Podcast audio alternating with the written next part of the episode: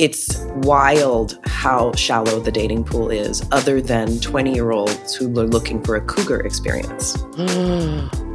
Tell us about that. Mm-hmm. I wouldn't know. Left swipe. Yeah, no. I'm not doing casual sex at this point in my life. It's like junk food for me.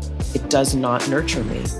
How can I work it so that I can get my needs met and respect his needs? We're always looking for that nervous system negotiation, right? the ways that the popular media picks up on the science of mindfulness, they only pick up on the super positive benefits, right? Like, oh, increasing your compassion and decreasing aggression, and oh, better sleep, and you're going to increase your telomeres, and you're going to become an ageless vampire, and like all these things. And so everybody's like, I want that, you know, like fuck Botox, I'm mindfulness. Anger drives, watches, listens, reads, clicks, revenue. So, unfortunately, if you want to build a platform or spread the word, even if that's a good word, it kind of pays to incite anger. And that can get culty very quickly.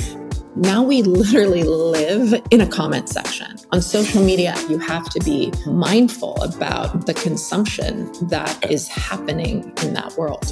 We're all addicted to drama, Scott, as you know. Mindfulness of BDSM, right? Is that what we're talking about right now? The Gently Used Human with Dr. Scott Lyons is not your average wellness podcast. It's like if between two ferns hooked up with Wait, Wait, Don't Tell Me, while whispering sweet nothings into each other's ears about psychology, health, science, and well being. And then postcoitally, they drop some heavy wisdom. From passion to pain, glory to defeat, comedy to drama to trauma, we've all been through it.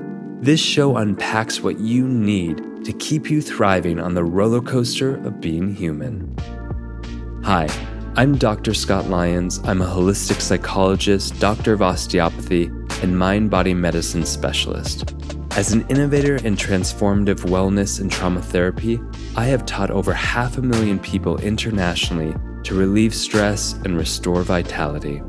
I'm the best selling author of Addicted to Drama Healing Dependency on Crisis and Chaos in Yourself and Others.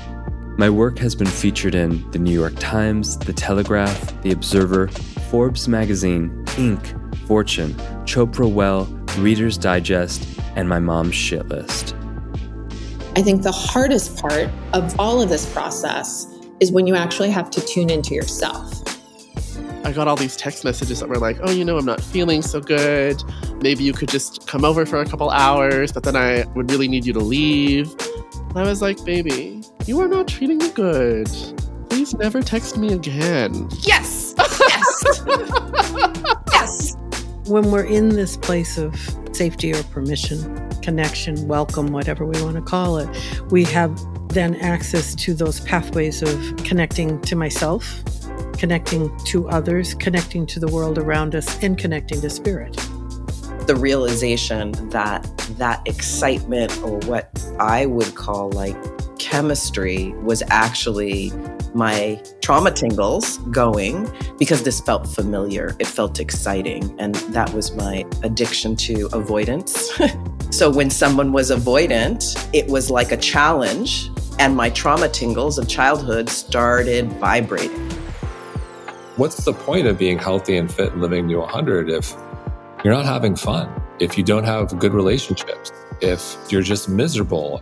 The two biggest objections to our world is I don't have the time and I don't have the money. What's great about the science is we've come so far, and so much of the science points to practices, modalities that take very little time and are free and inexpensive. And you can have fun too healing is not just about tapping into feelings that we consider to be positive, right?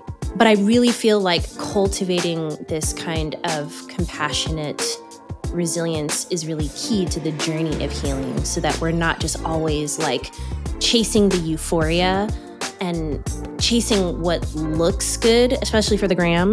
All of these like blissed out crow yoga poses, you know, with like a freaking mindful soft drink. Like, I don't know what that shit is, but it's definitely not a path to the end of suffering. You know what I'm saying? You can listen, watch the episodes, read episode notes, and submit your questions for advice from a Midwestern mom by going to gentlyused.com. And follow the podcast in your favorite apps to automatically receive new weekly episodes, except for Tinder. They still won't pick up my show. Yet. Anyways, come meet us at gentlyused.com. It's not a porn site, it's gently used humans dropping some deep wisdom. I promise.